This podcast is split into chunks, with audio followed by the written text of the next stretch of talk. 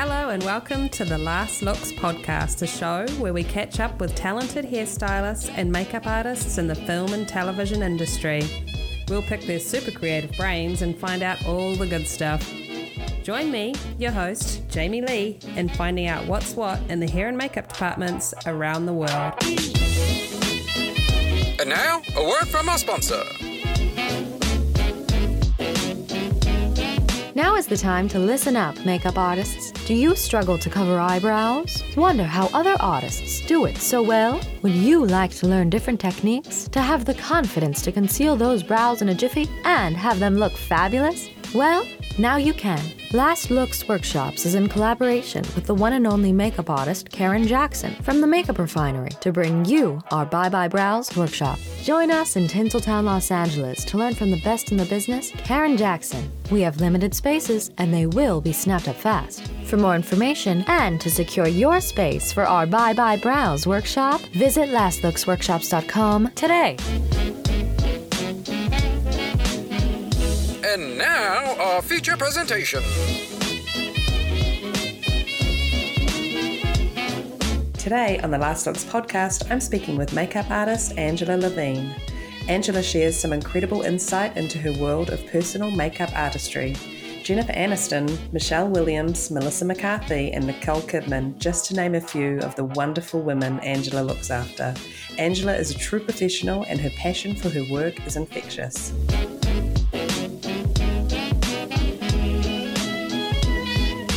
Welcome to the Last Looks podcast, Angela. Thank you. Good to be here. Absolutely. So nice to have you. Now, I would like you to finish this sentence for me, okay? Okay. Once upon a time, there was a girl named Angela, and when she grew mm-hmm. up, she wanted to be... anything but a makeup artist. How would yeah. you have even had that thought?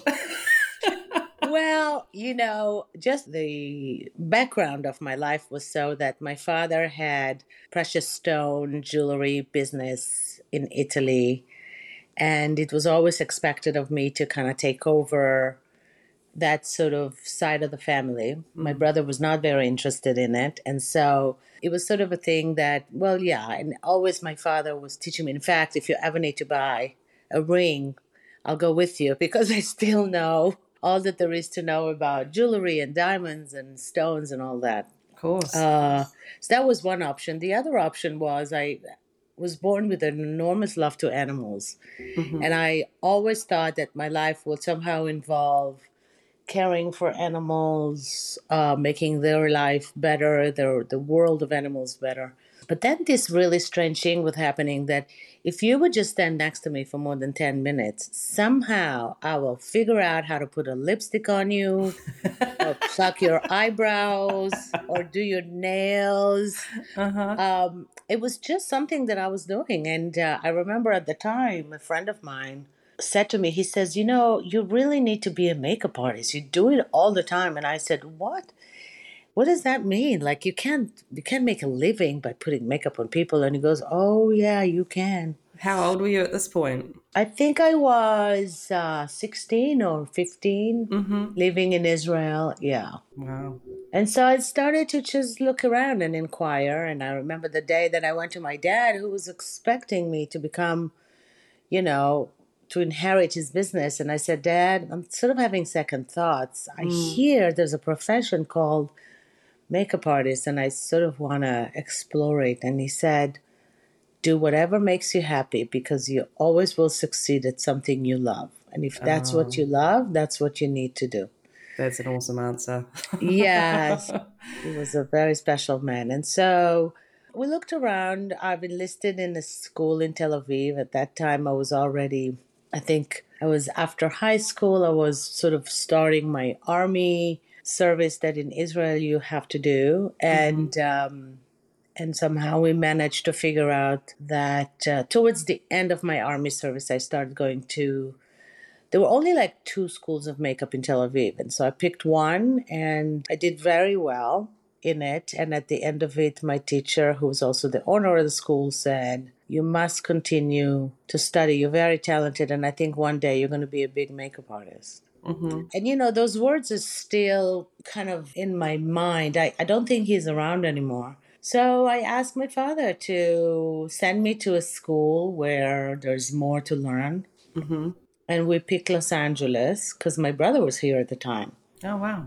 And the rest is history, yeah. But, you know, my education was really movie-oriented. I had no interest in beauty makeup. I had no interest in bridal makeup or any of those things. It was very hardcore movie, hardcore special effects, and that's what I was learning. And how did you kind of steer towards that side of things? Because as, as you say, I mean, there are so many different paths you can go down doing makeup. So what made you think of doing more film stuff?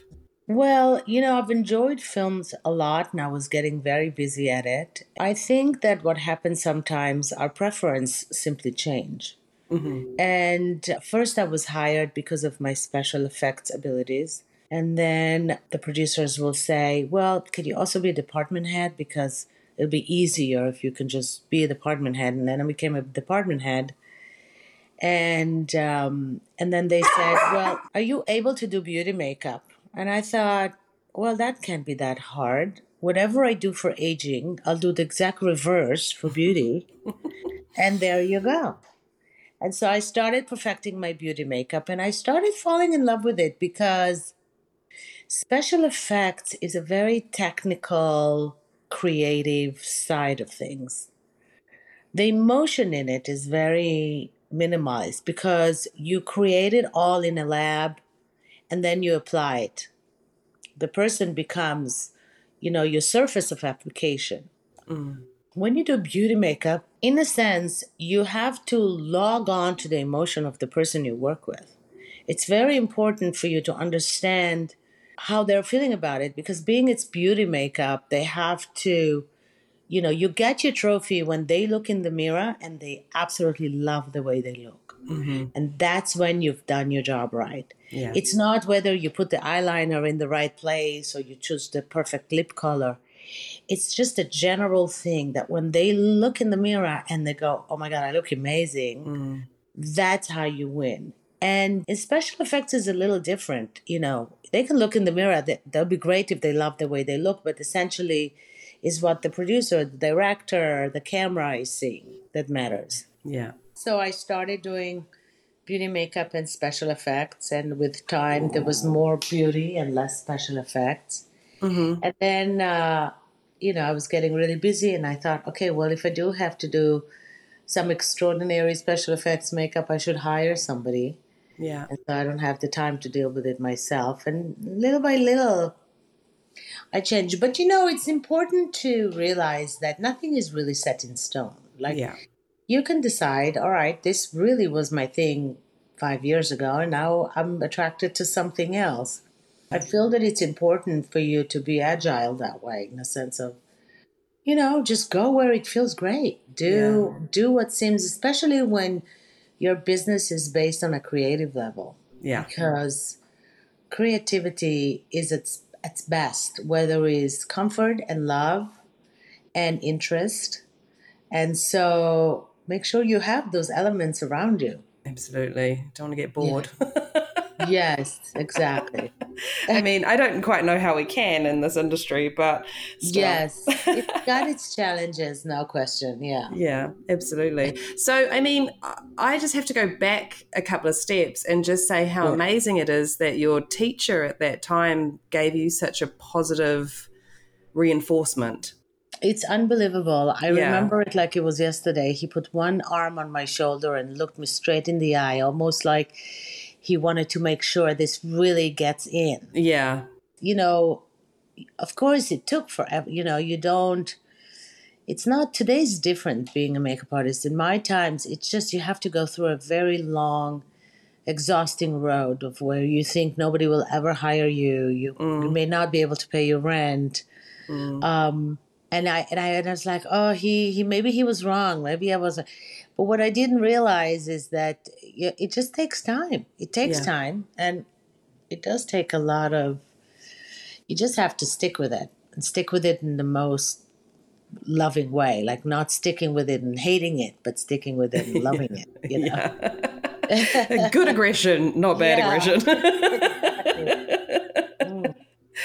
And So coming up through all of that and going to the couple of different schools and moving countries and all that yeah. type of thing, did you ever kind of have any mentors along the way, people that you kind of worked with or under that just kind of showed you the way a little bit or helped? Yeah, well, I had many. I had friends that, well, I had makeup artists who then became friends. Mm-hmm. Um, one that I always still very grateful to is my friend Linda DeAndrea, who basically, you know, she was, she's now retired. Uh, mm-hmm. She's living five minutes from me in Burbank City.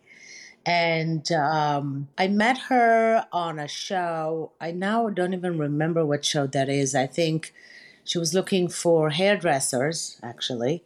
And somebody she knew recommended me, and then she hired me as a hairdresser, realizing I'm not much of a hairdresser, but she stuck with me because she knew that I really needed work. And we ended up doing a lot of work together, and a lot of opportunities came about because of stuff I did with her. Mm. And uh, I'm always very, I never forget that because, you know, we had a bit of a difference in age, so she's already as accomplished. Everything one has to accomplish. She's won Emmys and Guild Awards and is very, very known in her field, and especially in the world of movies, not so much press and red carpet. I don't think that, you know, people that do movies and T V shows don't really often go into press and red carpet and photo shoots. It's kind of like two different things. Yeah. But in her field, she was very successful, and I and I learned a lot, you know. It's not just about the opportunities that were brought. It's also about observing and learning how to do, how not to do, you know, all that kind of stuff. Absolutely. I also had a wonderful makeup artist. His name was Alfonso Noé, who was one of the first ones I've lost at the AIDS pandemic. And he was a beauty artist, and he was a very elegant man. Mm. And an incredible makeup artist. And he just kind of took me under his wings. And unfortunately, I lost, you know, we lost him. And it was the hardest thing to get used to. At, you know, it was a long time ago. So yeah. Nowadays, you know, when you get to my age, every uh, you hear, oh, so-and-so just died. Oh, so-and-so just... So you're almost like, oh, my God, really? Another one? But back then, it was like, what? Yeah. We were supposed to live forever. So yeah. A lot of the style of application, I think I've gotten from him. Wow. And a lot of how to live in a world of movies and T V I got from Linda. Right. Because Linda was really a hairdresser, but she also could do beautiful makeup. Yeah. Yeah. That's an awesome mix to have a little bit of both from. Yes. And in fact, cool. I see Linda all the time. Yeah, that's great. Yeah.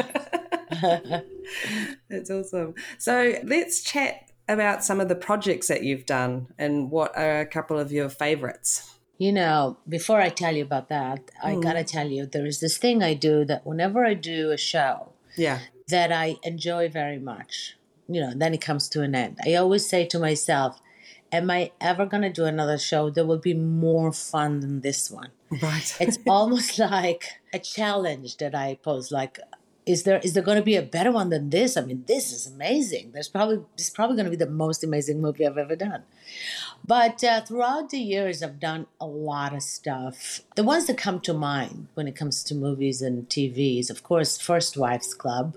Yeah, I did Bette Midler on it. I met Diane Kitten and Goldie Hawn, and we've been friends and worked together since. I also really enjoyed The Golden Compass that I did with Nicole Kidman. We shot that in England, and uh, it was an experience like no other. Yeah, I mean, what an adventure it seems. Yes, an adventure it was. I also think of Queen, which was a television miniseries uh-huh. that we shot in the South. And my friend Linda, that I've mentioned, was a yeah. department head hair, and I was doing makeup. And that was a tough movie dealing with issues that we are still dealing with today. I also loved Big Little Lies. It was oh, shot yeah. in L A mostly. Of course, Marley and Me, Stepford Wife is when I actually met Nicole Kidman.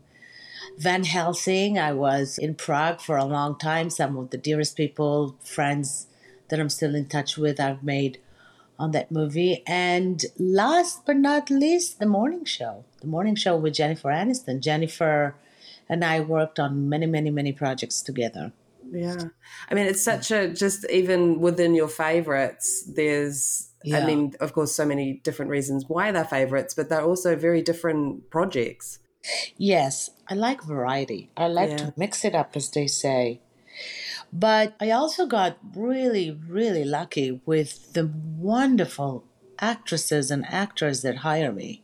Yeah. And I think that makes all the difference, really. Absolutely. I love how I feel like um, your positivity just um, shines a light on how horribly negative I can be.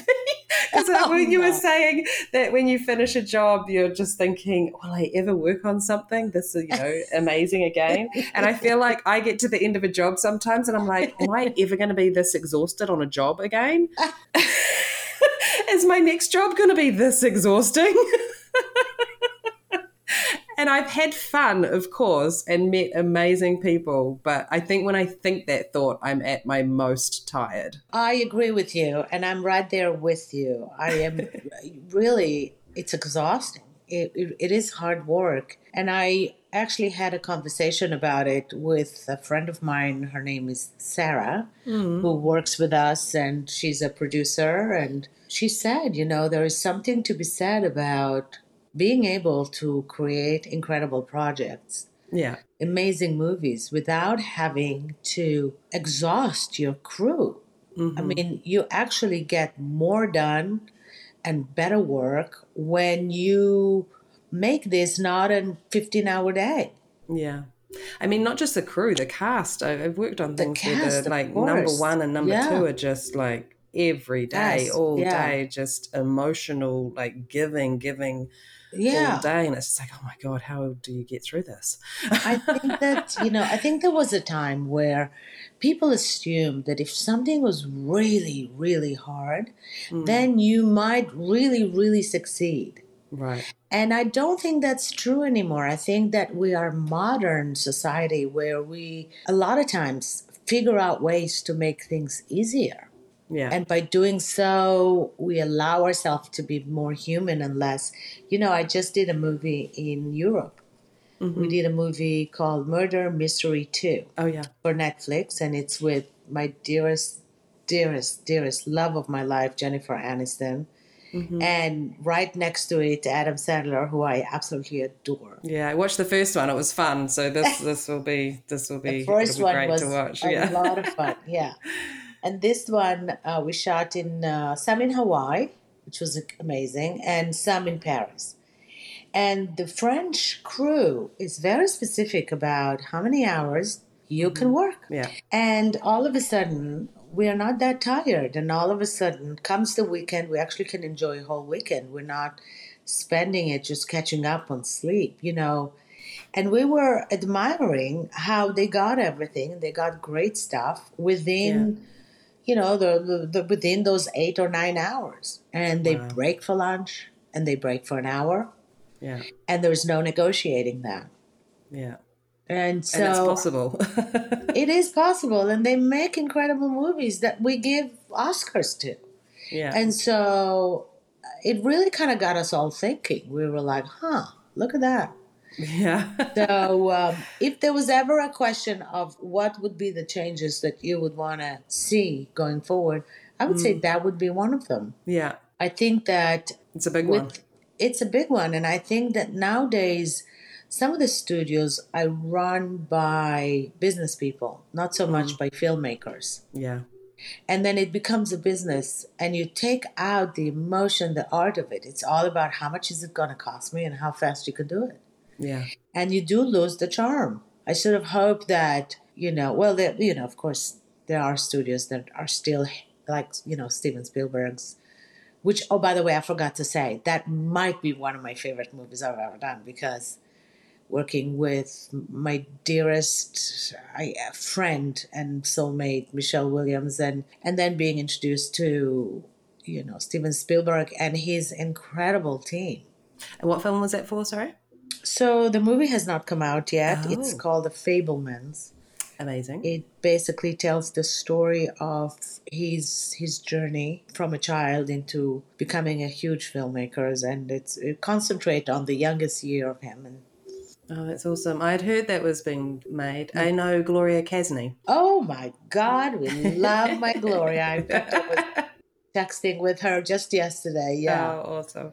She's amazing. Yes, I adore her to pieces. Yeah. And very talented woman. Very talented. Yeah, tiny little is. Thing to show up and makes magic, you know. Yeah, it's so true. Yeah. Yeah. So that I must add that onto the list of incredible. There was one, one of those where I was like, wow. Yeah. You know, making movies in pandemic is a whole other story. Oh, yeah. So, but somehow they made it okay. They made it all pretty incredible.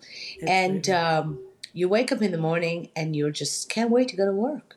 You just can't wait. That's so cool. Yeah. I love it. I, I would like to know, out of the projects that you have done, yes, if there's one particular job or a location or yeah, an actual makeup application itself that yeah, you can kind of think back and think that was the most challenging thing I've kind of done to date. Well, every show has its challenges. Mm. I can't think of one particular that was challenging in a sense of the work itself, because a lot of times I I look at challenges as an opportunity to get better and stronger. Mm-hmm. But I can tell you that at time of pandemic, we eventually got cleared to go back and do second season of The Morning Show. Yeah. And that because there were so many restrictions, it was on for about nine months. Mm-hmm. And regardless of the amazing team and producers, and clearly Jennifer and Reese are just incredible. The cast was out of this world. Yeah. And the scripts were amazing. Mm. Working under a pandemic condition. Yeah. The constant worry of who's next, who's next is going to shut us down. Yeah. It better not be me. Yeah. Uh, you know what I mean? Um, Every day, the, crossing fingers. Please, no, no, no. Looking at the struggle of your peers and see how, how much harder it is for them as well. Mm. And also having to find some logic within all those weird rules that were popping up, like, wear an orange vest. And I said, why are we wearing an orange vest? We're filming inside a stage. We're not prisoners at the side of the road. I don't understand. Does, does Corona doesn't like people with orange vests? I mean, just tell me why. And nobody yeah, could ever give a reason. Oh, honestly. You know, um, there were a lot of things, and I think a lot of teams were hired to facilitate, almost like, here, we'll hire you and you guys tell us what to do.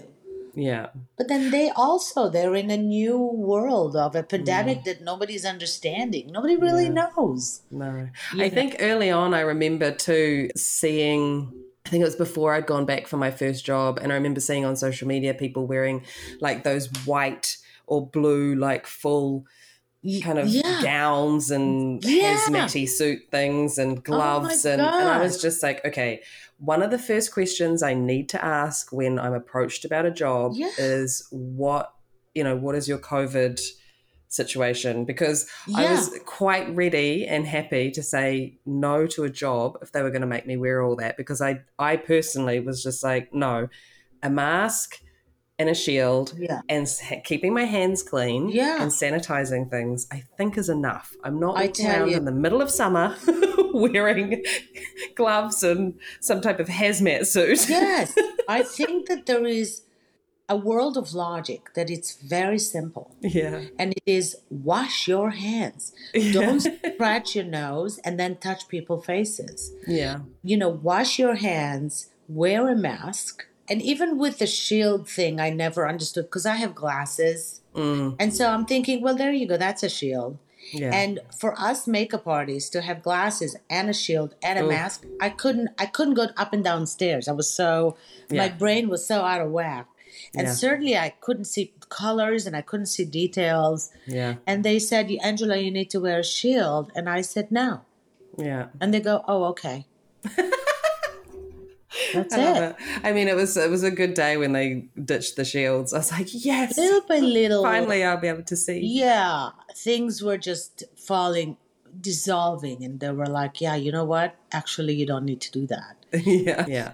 The challenge is just getting a little easier. Yeah. So that would be that would be the the one that I remember being physically the hardest on. Yeah, second absolutely. Season of The Morning Show. Of course. Yeah. And coming up to where you are in your career now, yeah. has there been a piece of advice that somebody has given you that's really kind of stuck with you? Yes. Let me tell you. The advice that was given to me and kind of stuck with me was be prepared. Mm-hmm. Be prepared. Yeah. Which means a lot of times we've done the same person over and over again and we just roll out of bed and go do them. Yeah. But you must always be prepared. You might always approach a job almost as if it's the first time you're doing it. Yeah. Certainly, if it is the first time you do a certain client, mm. I do my work. I look up pictures. I read a little bit about them just so I don't say the wrong thing. You know what I mean? Mm-hmm. Um, I look and see what looks good, what doesn't. I make sure I have all the things I need to have in my kit. I always clean my kit and, you know, sometimes you use something, you end up using the last one. And you forget to put back in, to re- mm. replenish. I make little notes, make sure this, you know, I have about seven different makeup cases. It's hard to keep track. Yeah. So every makeup case has a pad and a pen, and I write down, what am I missing? And so before a job, I open the appropriate case, I make sure I replenish. Be prepared. Really, just because it's a friendly kind of environment, mm. it's not about being friends. This is a job. Be yeah. on time, be organized, be clean, and know what you're going to do. Ask all the question in advance. Yeah. And know your thing. Yeah. Yeah. Go and ready. And That's I got to tell you, it seems like such a basic thing. Like, of course, be prepared. But I do see people who come in who are just not prepared. Yeah. I have no clue what they're, oh, what is it that we're shooting today? Well, what was this scene again? Now, why are they da da da? And you're like, darling, you need to read this stuff. You need to know what you're doing. Yeah. You need to be the one who provides the information, not the one who's, you know. Yeah. And when you're uh, head of department as well, it's, you don't want to, I don't know, I guess feel like you're in a babysitting situation that everyone's a grown up and they should be preparing themselves. Like they should be looking ahead to, you know, on their advanced call sheet yeah. to be like, okay, we're doing this tomorrow, you know, I'll get my continuity ready, know what I need to do. Uh, I, I'll have this person coming in in the morning. Like you don't want to have to feel like you micromanage everybody and have to tell them all what's happening. They should yeah. be prepared to, to know what yeah. they're doing and have their own adult responsibilities. That's very true. But what's shocking is that maybe to you and me and many others, it's it's a normal thing to to, to just be an adult. But but it's really, yeah, no, not always. Oh. But, you know, because my business is now pretty much narrowed down to be a personal, yeah, a personal makeup artist to one or two artists the most. Yeah, I see things completely different. I approach it differently. I no mm-hmm. longer, I believe that there are people that are better at running a department. I can do it. Mm-hmm. I think it's just too much managing human beings, and uh, and it's exhausting. Yeah.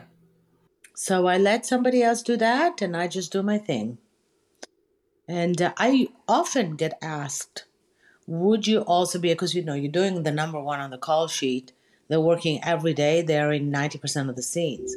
Yeah. So a producer will say, hey, do you mind also be department head? You're there anyway. You can do it. You've done it before. yeah. You're like, oh, and I always say, nope, job. You're going to yeah, have to no. give another job to somebody else because yeah. I just don't, it's, I don't want to do something not completely and fully, and it's hard for me to concentrate on both. It's just yeah. And I mean, when your talent is, you know, they have an expectation of you looking after them as their personal, to be yes. there for them. Yes. And if they feel that your energy is scattered or yeah. in so many other places, or that they're not getting, it's not that they're like, give me attention, give me attention, but it yeah. is that they need that attention because yes. that's what you're there to do yeah. for them. Yeah. That's very true, yeah. So, it, you know, I can understand not wanting to split yourself because you would. You just have to be splitting yourself in half to try and cover e- everything. And yes. when you're looking after somebody, I mean, yeah. you're there for them. Yeah, you know, it's just, you know, I'm glad we're talking about it because it's a funny thing, you know, when you're on a movie, you are part of a makeup team, but essentially as a personal, you are really not part of that team. Mm-hmm. And so you do rely on the makeup trailer to help you out if you need, especially when it comes to, you know, if you have a double or, you know, a lot of times we just don't have the time to do them. So the, the makeup team or the hair team does them for us. Mm-hmm. But there is a there is a, a different approach when you are a personal. And a lot of the differences are basically, as a personal, everything you do is for, with, and to that one actress or one actor. This is your main thing. Like every question you ask is for them, every and for you to be able to take care of them. Mm-hmm. When you're a department head, there are so many other things you are in charge of other than your actresses. I would mm. say fifty percent of what you do is running your department, whether mm. it is with your budgeting, whether it is making sure the enormous continuity is being is being organized, making sure the schedules, you have enough you have enough makeup artists coming in that day because you have so many extras. I never worry about how many extras I have. I couldn't care less. Mm. I just have to worry about what she's doing today and yeah. do I have what I need. I just love concentrating on my actress because I love actresses. I love to help them do the thing they do. Mm-hmm. And so I know there was one of the questions that you were asking was, can you describe what it means to be a personal makeup artist for an actor? Yeah. yeah. And that's what basically it is. It's just like you take them into your heart and you give them, and they're your world. They yeah. come before everybody else. They come before the director.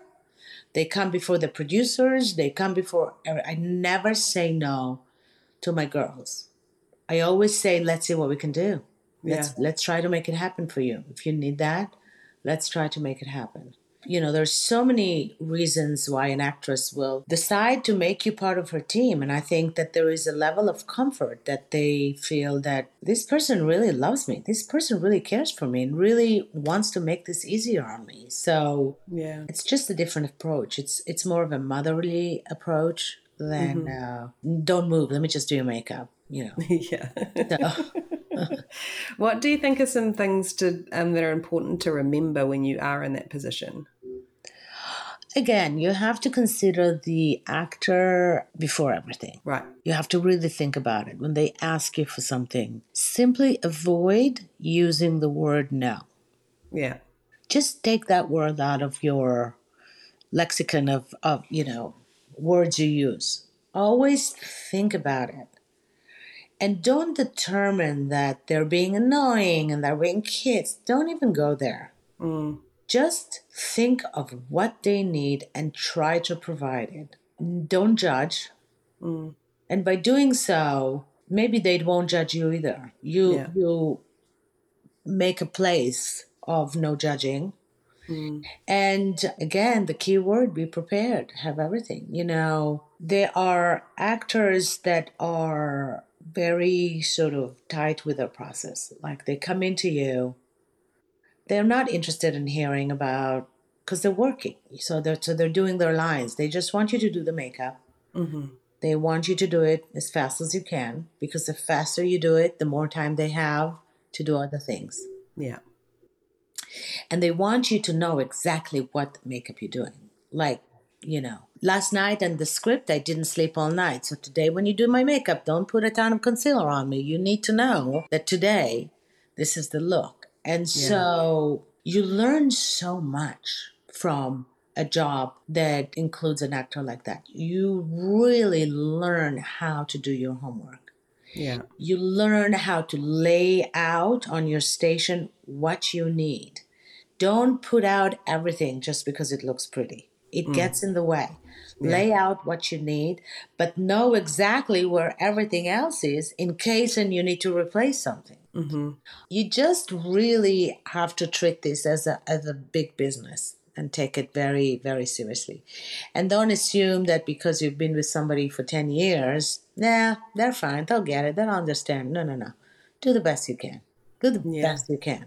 Because, because there'll be times. Comfortable, right? Yeah, I mean, don't get comfortable get about it. And... You're done with the day. They ask you to come over and ha- have a glass of wine. Yes.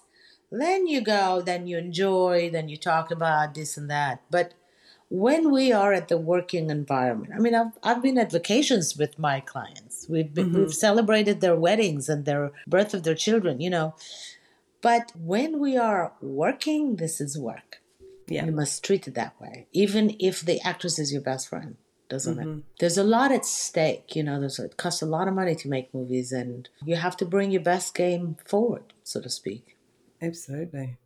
And yeah. when working with your actresses, yes, how do you tend to tackle their skincare? Because I mean, it's I mean, it, it's the canvas that you're you're working with. So, and yeah. especially on these long, long days, long shoots, how do you tackle that? Well, you know, nowadays it's a little different. When I was starting out, we did makeup, and with makeup, we did all the corrections.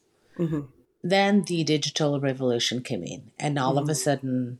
Uh, we can see more details. Yeah. And if we make a correction, we're going to be able to see it on, on, on the screen. Mm. So so our job as makeup artists has shifted a little bit in a sense where I tackle the skin routine with the actresses together. And it started, you know, weeks before we even started shooting. And that means talking to the actor about what's your routine. Mm. Well, for this, I'm going to need you to add those products. Also, I'm involved while we're shooting in the scheduling of the facials and the face massage. Anything that touches their faces mm. goes through me because I'm not interested in them trying a new procedure or a new mm. cream. This might be a problem. Yeah. So along with the assistants and the actress as well, we make a plan and we spend more time in the morning doing the prep mm. for the skin, whether it is the proper moisturization, the proper serums, the primers. We spend more time doing that where I don't remember really caring about it when I first started as much. Yeah. And it's last time, you know, so many of my girls are like, oh, don't worry about taking my makeup off. I'll just do it at home with all my products. You know, uh, when I first started, you always clean up your actress before she goes home. Mm-hmm. And now, you know, it's up to them if they want to. But usually they like to go home, get into their steam room, you know, do their thing. But you, but you do have to have a conversation about it. You do have to definitely talk about it. And so when, when there's an open conversation, then if all of a sudden you have four days off and they decide to go and get a laser, they mm. tell you about it. And you yeah. you can say, oh, no, no, no, not a good idea. Not a mm. good idea. I also, you know, like to go with them and meet the people that do the procedures. I feel that this way I know exactly what's going on and it's not a mystery. Yeah. And is this something that just because of that shift that you've just, uh, have you self-educated in those areas? Absolutely. Or, Absolutely. Yeah. You know, one of the things that I love doing, and I recommend this to a lot of your listeners, is there are some incredible trade shows that happen around the United States, around the world. There's some in Los Angeles, there's some in Las Vegas, there's in New York, there is in Italy, in Hong Kong. I'm not expecting people to travel themselves to far distance places, but going to those trade shows allow you to see what's going on. Like, what are the, the new things? What are the new machines? The new, you know, electric devices. Some may be good for you to have on your station to help, you know, an actress after a long night. You know what I yeah. mean? You have to be in the know. And also, you know, we have the internet. There's so much we can learn. Yeah. We have to always maintain, just like, you know, even the, the greatest surgeons still go to places where they learn a new method. They hear mm-hmm. a new lecture about. So are we. We should do the same. We should always know all the different makeups. You know, with the Instagram explosion, it's hard to keep up because every mm-hmm. five minutes there is a new company who yeah. sort of pop up and then disappears. Mm. But still, you know, you got to sort of know, and if something seems interesting, maybe order it and check it out, see if it's good. Yeah. How you say, when you're going along with your clients to these procedures and to yeah. meet meet these professionals, then I guess it's a great time to kind of be educating yourself yeah. then as well, right? Yeah. I mean, when I say procedures, I really mean like facials or... Yeah. I'm not saying, you know, God forbid. No. But, you know, uh, I like to meet the facialist. Yeah. Um, I talk about, you know, I know you really want to do an aggressive facial, but she's filming tomorrow. So just mm. would you please make sure you do a, Take you know, that kind of thing. So that, that, that's very important. And, um, and I have not gotten any resistance really because it is a team effort. Mm. Your first... most important prerogative is to make sure that you give them the best you can, and that's part of the setup. Yeah, and I'm I'm, awesome. I'm never, you know, I'm the one who will shove a bottle of water and say, "Drink some water. We shot half a day. You have not drank a zip of water. So yeah, drink the water. I'll put a straw yeah. in it for them so it doesn't mess up the lipstick." You yeah. know, yeah, and sometimes they're still eating their lunch, and I'll, they'll say, "Oh, after lunch touch-ups, we bring them in." And I will say, no, finish your lunch, eat your food. Mm. I need you to be fed and then yeah. come in. We can do this faster, you know, all yeah. kinds of stuff like that. So, yeah. Awesome. So when you begin a project and you are a personal, how do you approach the character design and development with your talent and then with directors, you know, all everybody that's involved in this situation? How, how does that normally work with you? So that is a, a fun a fun process. Mm. And I, I'm very particular about that part of it for me because it really worked throughout the years. The first thing I do, of course, is I get my hands on the script because that's the beginning of all beginnings. And I give it a good read, you know, and I read it just as if I read a book. I don't read it with, oh, here is the girl I'm doing. That must be her character. I just give mm-hmm. it a good read. Enjoy it. And I enjoy it. And I try to get with the story. Then I go back and I read it again. But this time I highlight the the actress's role. Mm-hmm. And I see little details and little descriptions that the writer has put in. Yeah. And I write those down. So I know here he said this and there he said that. So that I got to remember that. Mm. And then I like to sort of concentrate on the role itself. And I try to get an idea of how I see this person. Who are they? And I eliminate the actress in a sense of I, I don't see Michelle Williams playing the role. I'm looking at the role. And then I bring it, you know, in a sense to Michelle and see and say, I think she would be like that. I think she would wear this lipstick. I think she would do this, you know, that mm. kind of a thing. Then the next human that I talk to is my actual actress or actor. Yeah. And that goes, and the reason why I'm emphasizing that is because a lot of times a director has an idea, a producer want to make sure you do it with this and that. And but the next person after I study the script will be my actor. Mm-hmm. Uh, and we kind of merge our ideas together. You know, she she tells me what it feels to her, and I tell her how I think we can sort of accomplish that uh, yeah. using makeup and, and hair. A lot of times the hairdresser is part of the, as it should be, part mm-hmm. of the conversation. Then I run around and I talk to the costume designer and I talk to this and I talk to that. And then once I have all the information, then I sit with the director. And a lot of times at this point, they have already had a conversation with an actress. It's important to talk to all the powers that be to make sure you know their story yeah. before you lock in yours. Yeah. Because even though we are artistic and we create, we are part of a team. If you are doing it this way and somebody else has an entirely different idea, that's not going to work. Mm. So you have to make sure that everybody's, as we say, is on the same page. Yeah. Ultimately, it's about the actress. If, if she would say, well, you know what, I don't think she would wear this lip color, immediately we change it. We yeah. never say, oh, no, I think she would. Right. You know what I mean? Because I've seen that. Yeah. And so uh, the actor wears the role.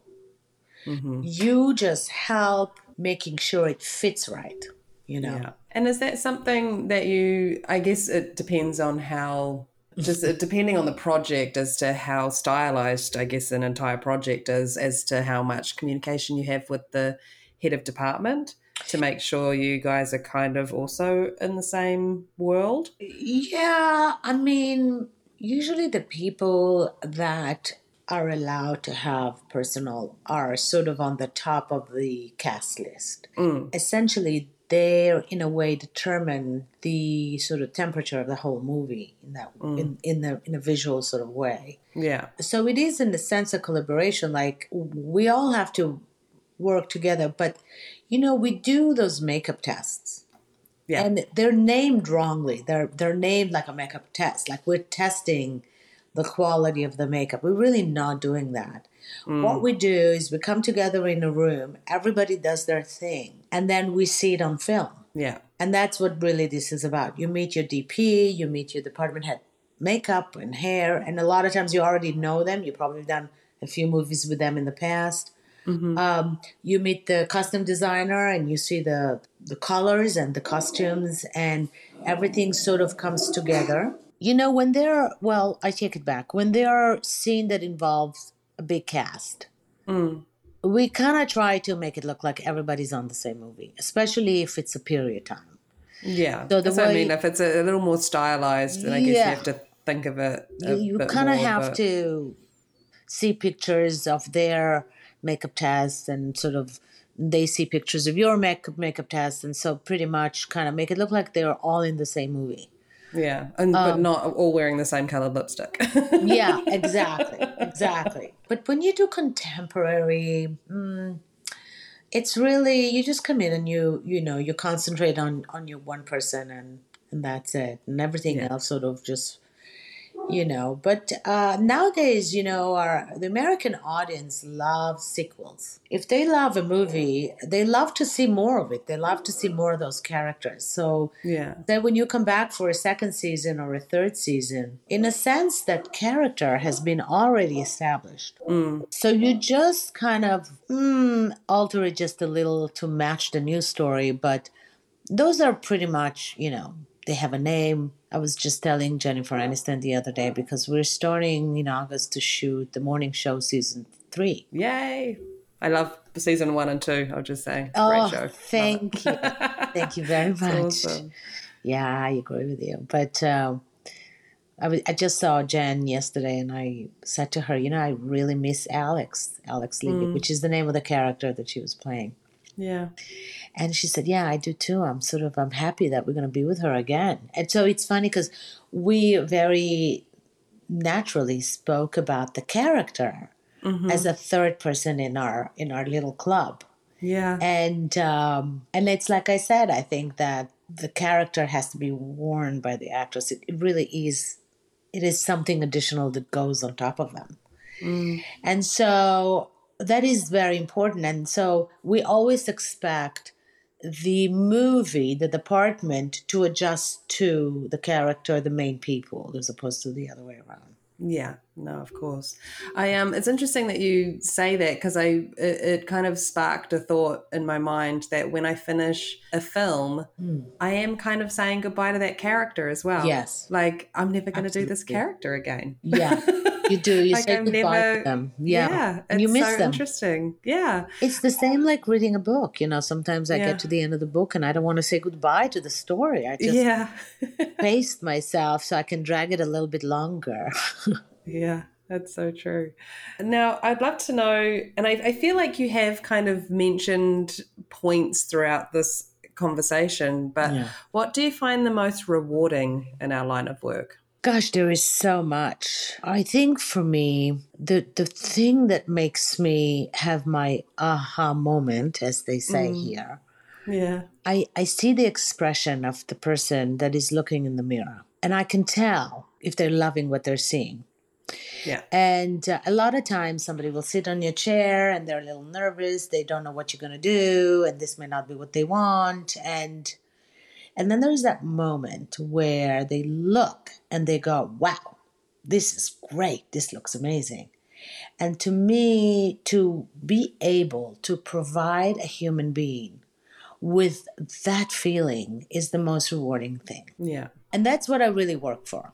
And awesome. uh, even if it's a, you know, a drug addict makeup, once they look and they go, yeah, Angela, this is great. This looks great. Mm-hmm. That to me is the gift, really, because now I'm like, okay, now you go and you perform and you allow me to enjoy your performance kind of a thing.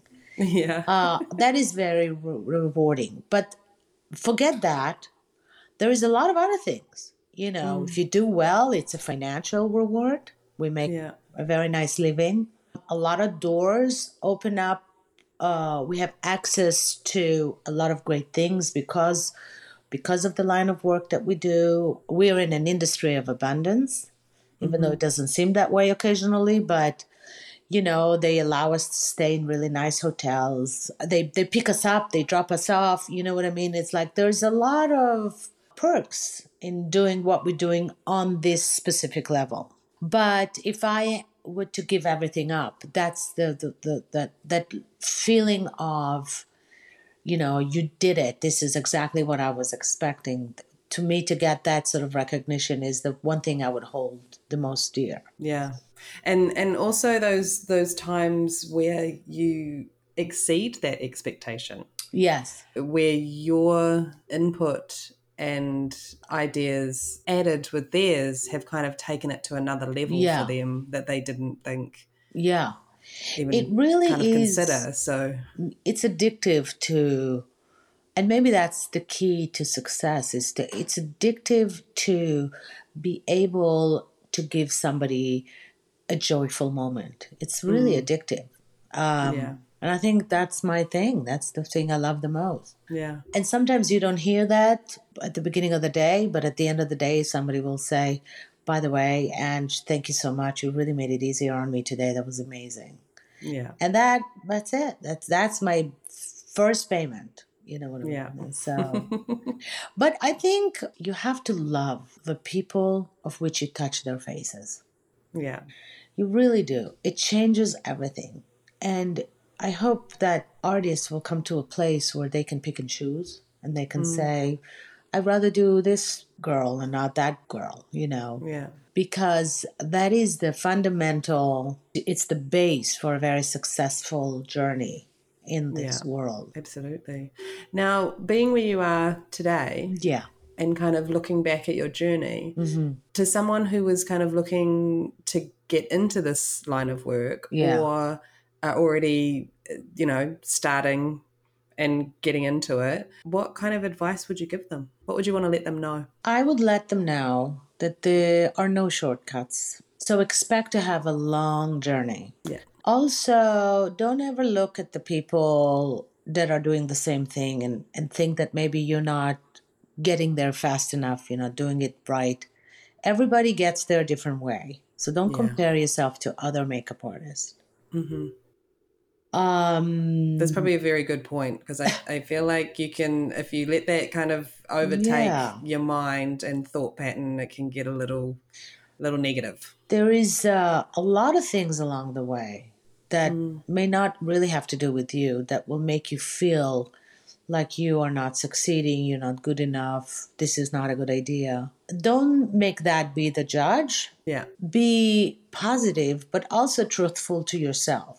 And that should be what will drive you. Also, be on time. yeah. Be oh on time. Please be on time. Please be on time.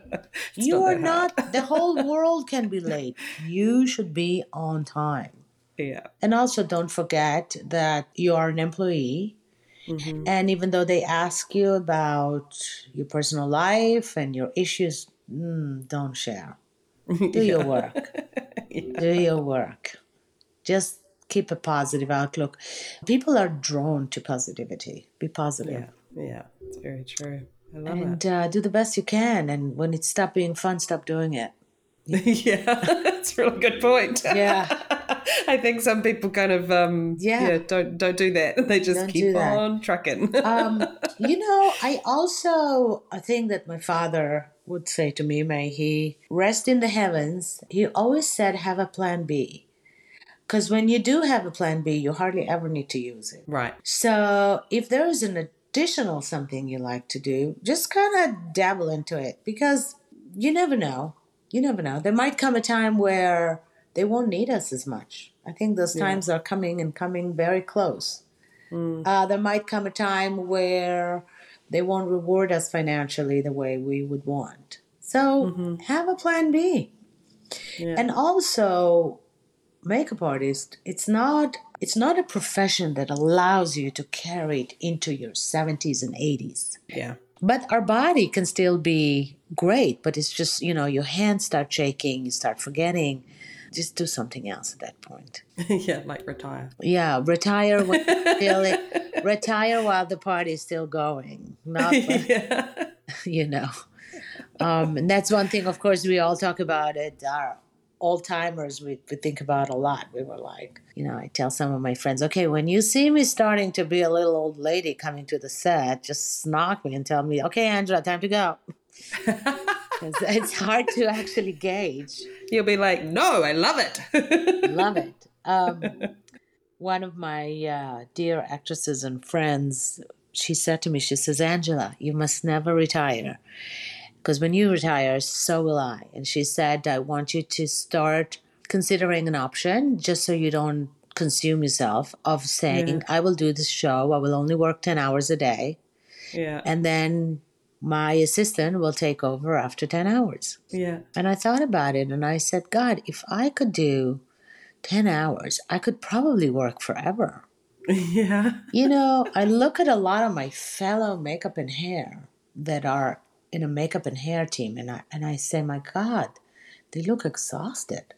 Mm. They look so drained of, of patience and they're just tired. And I'm like, I don't want to be that person. I want to have time to enjoy. Yeah, that's another thing that I want to tell as an advice to upcoming makeup artists.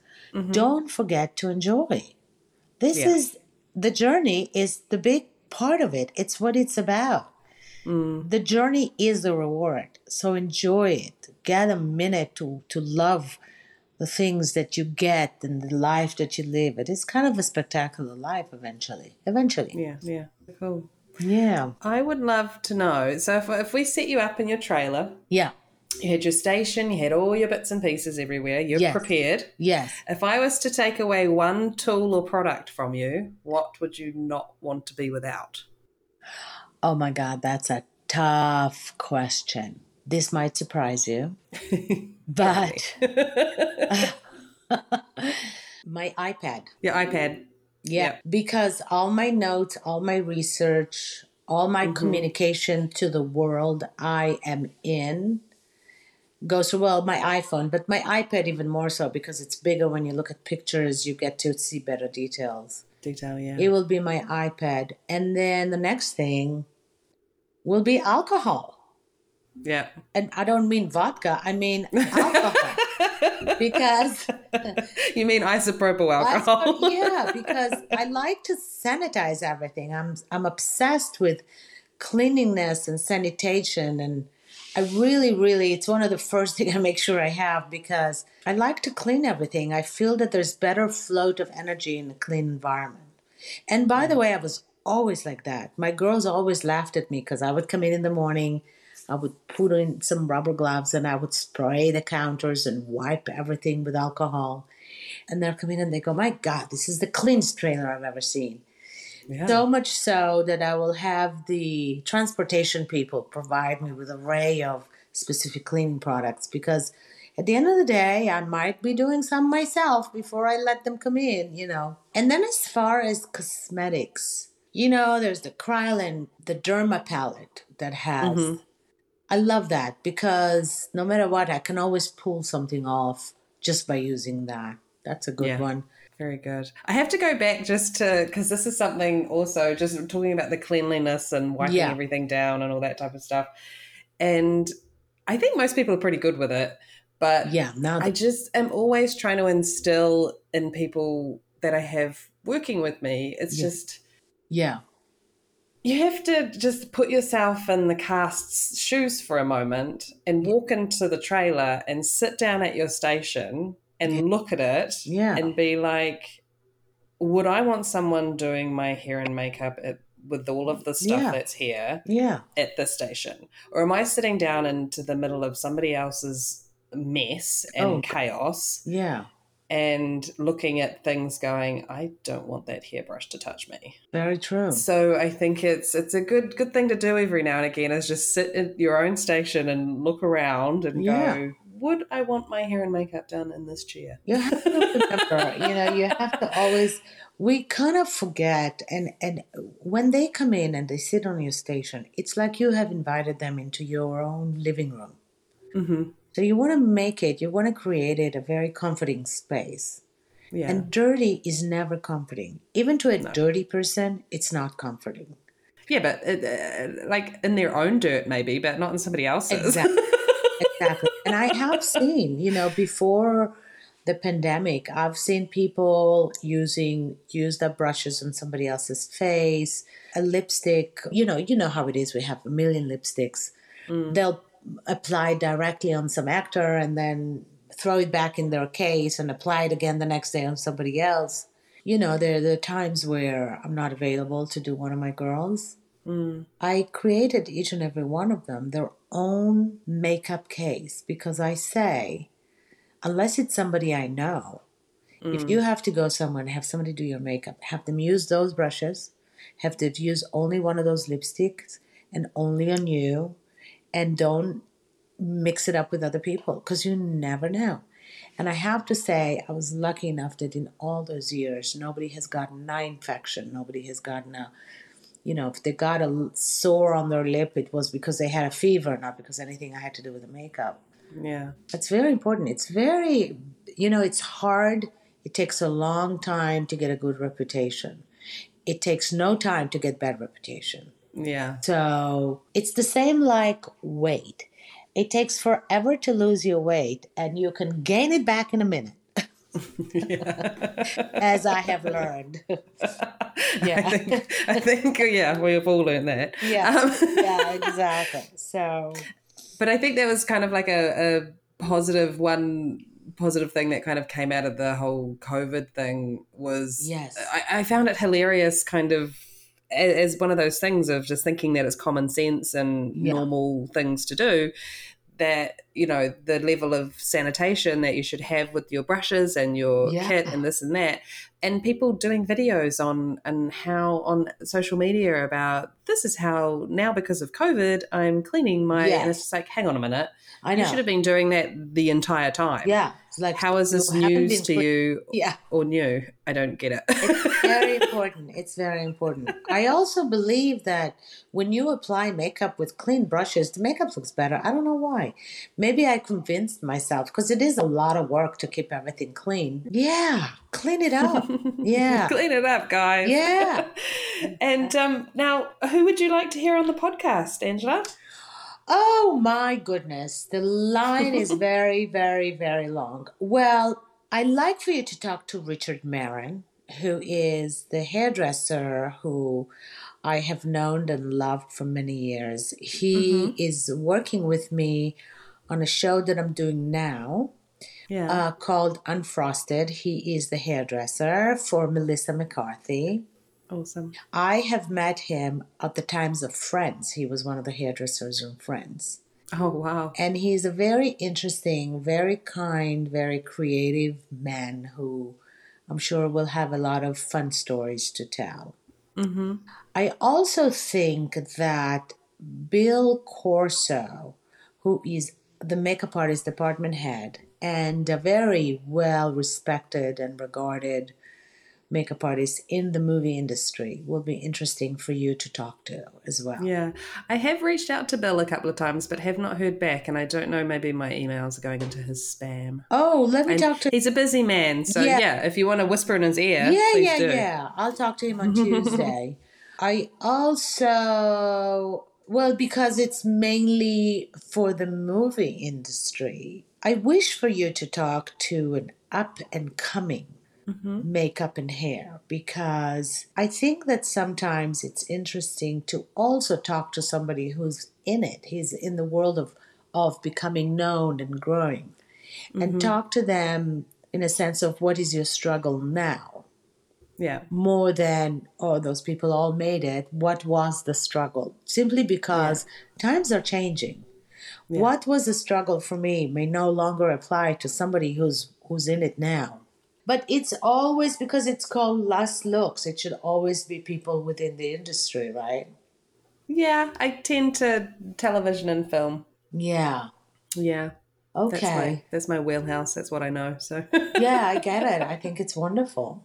It's wonderful. Well, I have thoroughly enjoyed speaking to you oh, today, Angela. Just the positivity too. And the passion oh. that comes through is oh, awesome. And I've enjoyed it so much. So thank you so it's much. It's been my pleasure. It was really a lovely visit.